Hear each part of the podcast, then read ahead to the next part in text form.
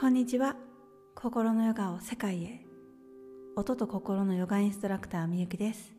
このチャンネルでは、心を大切にすること、自分自身や他者の心と共感的に対話をしていくことをお伝えしたり、ナーダヨーガと呼ばれる音のヨーガに触れるチャンネルです。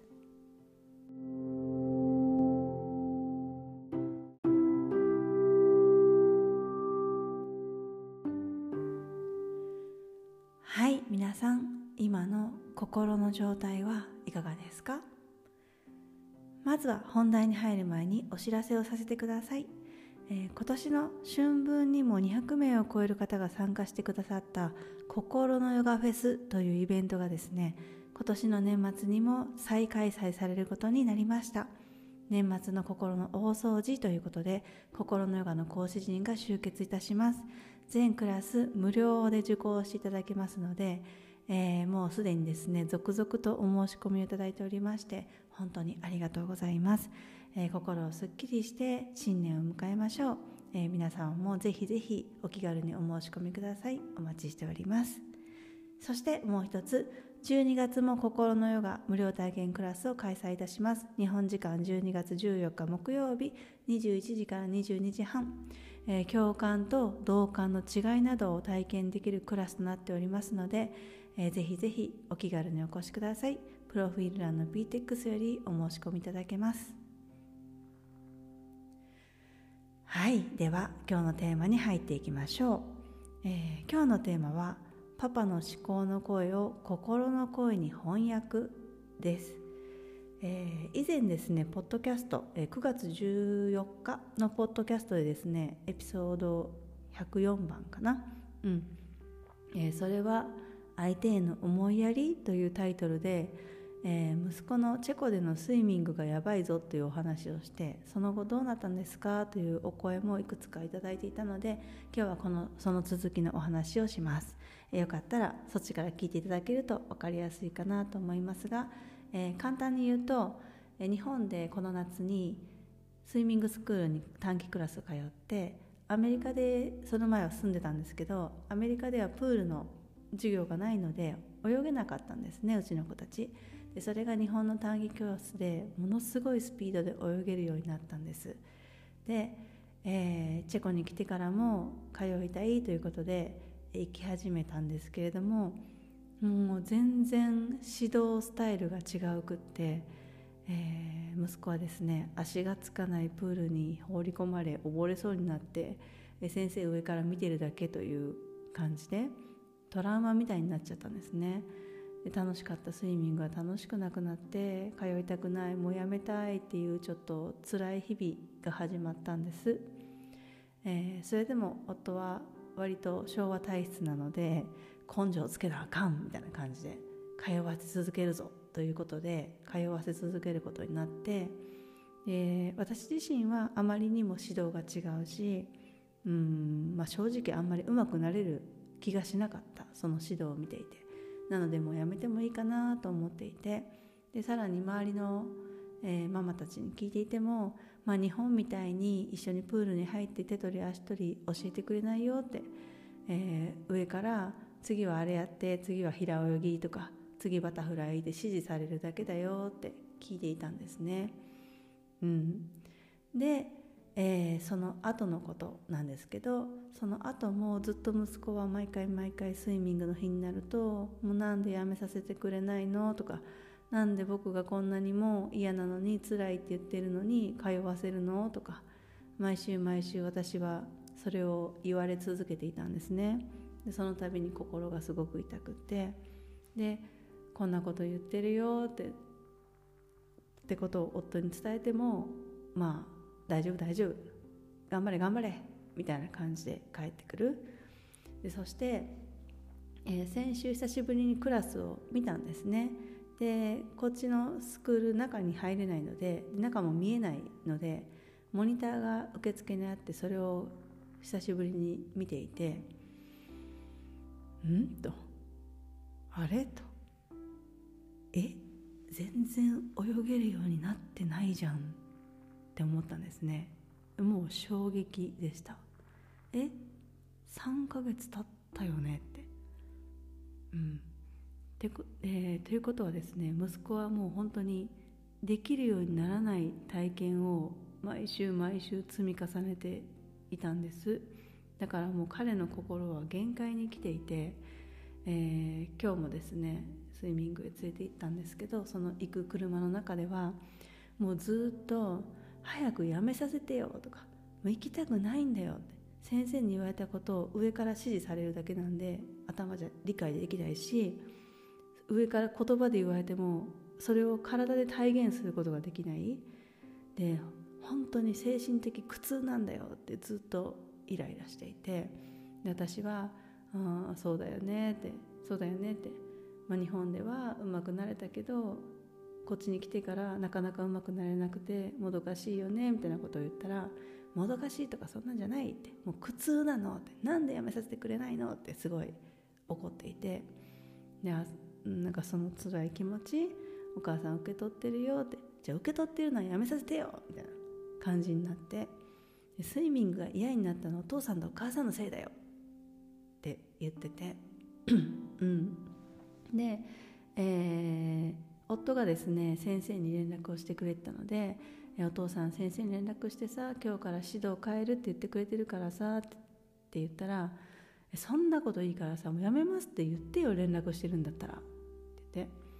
でも別にうまくならなくていいって言ったんですね。でなんか私すごい切なくなっちゃって、うまくならなくていいとか、あんなにうまくなりたいって言って日本で泳げるようになって嬉しくなってチェコに来て通いたいって自分たちから言ったのはなかなか今までなかったので、よしじゃあちょっと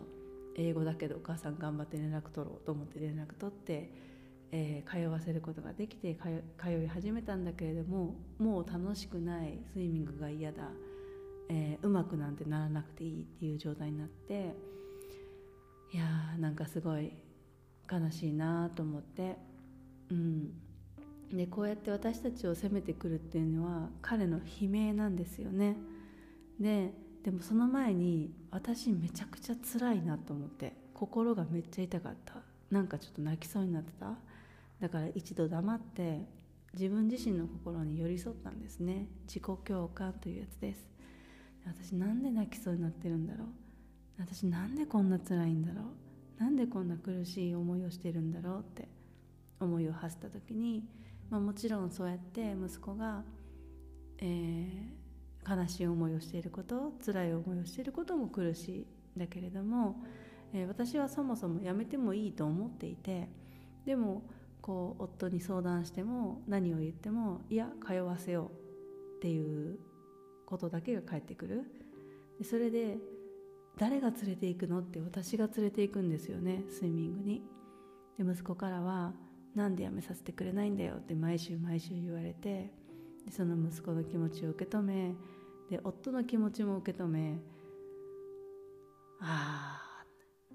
私間に挟まれて、私の気持ちはどっちにも分かってもらえなくて、どっちもこう汲み取ってもら汲み取ろうとしてもらえてなくて、ただただふたりの主張をこう私に投げられて、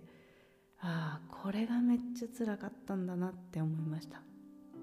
うんえー、そんな風に自分自身に共感したらちょっと心がほぐれてきて、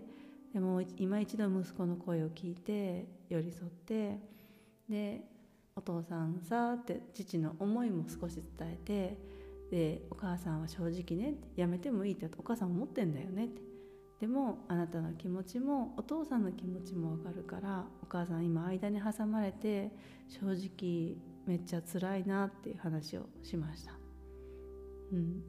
で息子は結局スイミングついて、もうちょっと目に涙を浮かべなちょっと泣きながら涙を拭いながら更衣室に入っていったんですけど、うん、精神的苦痛精神的苦痛だって伝えてくれてるのに、さらに泣いてるのにそれでも通わせるって、なんか私虐待してるみたいって思って、またなんかめっちゃ心が痛くなっちゃって、でこのままじゃダメだなと思って夫にもメッセージをしたんですね。うんえー、なんで通い続けてほしいのか、その意図とか心をもっと伝えた方がいいんじゃないのって、全然伝わってないよって言ったんですね。でそしたら息子がどうやら夫にもスイミングやめたいですってメールをしてたみたいで、でその返信が、何でもすぐに結果は出ないもんなんだよ、諦めずにやった人だけが上手くなるからもうちょっとやってみって返したよって夫が言ってて、ああなるほどと、うーんでもこれだときっと届かないんだよなと思って、うん、何でもすぐに結果が出るもんじゃないんだよ、諦めずにやった人だけは上手くなれる、あじゃあ上手くならなくていいですって、今の息子ならなっちゃうなって、うんで、えー、それだと伝わんないかも、届かないかもって言ったら、夫はじゃあ何を言ったらいいか分かんないみたいなことになったので、私が夫のその思考の声、頭の声を心の声に翻訳してみたんですね。うん、こ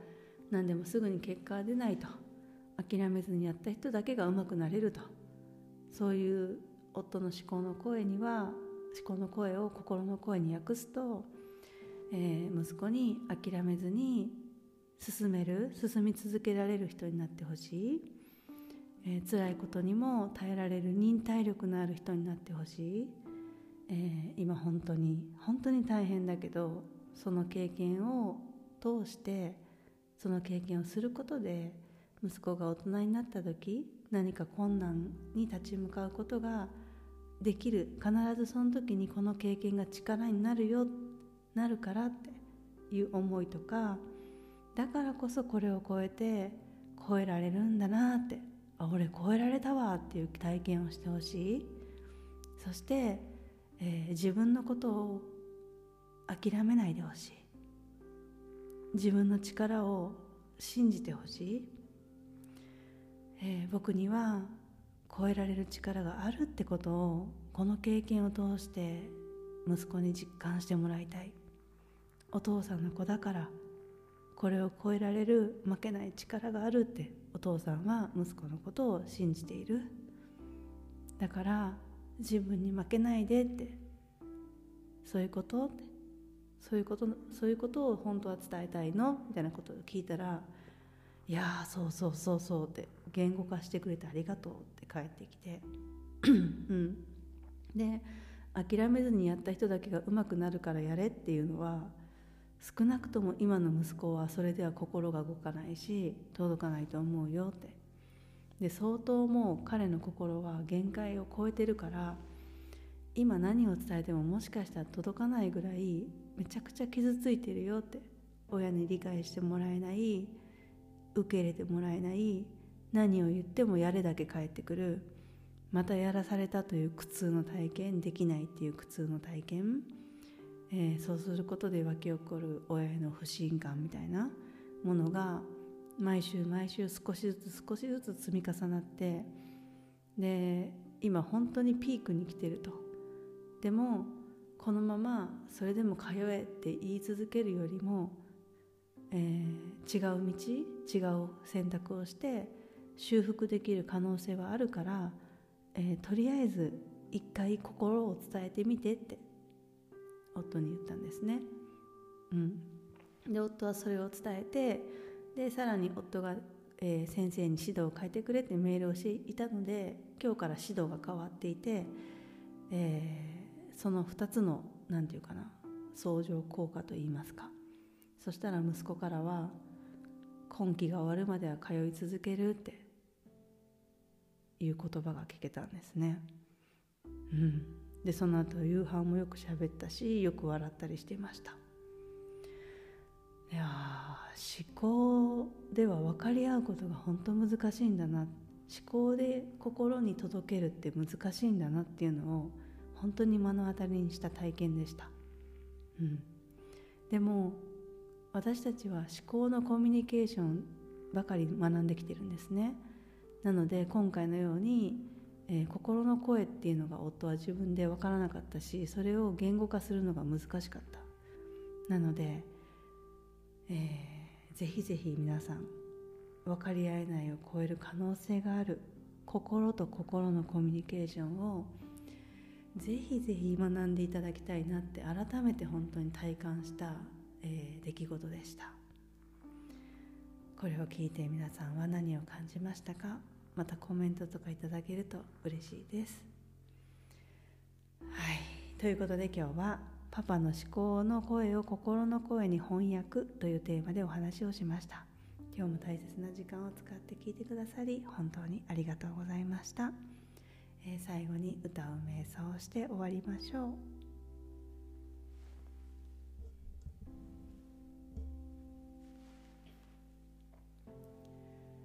サンスクリット語の愛の歌。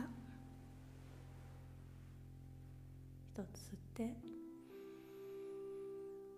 しっかり吐いて、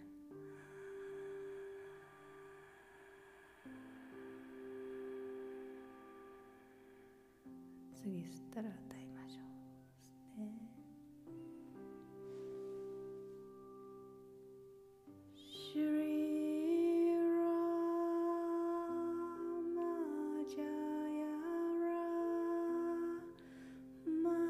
Jaya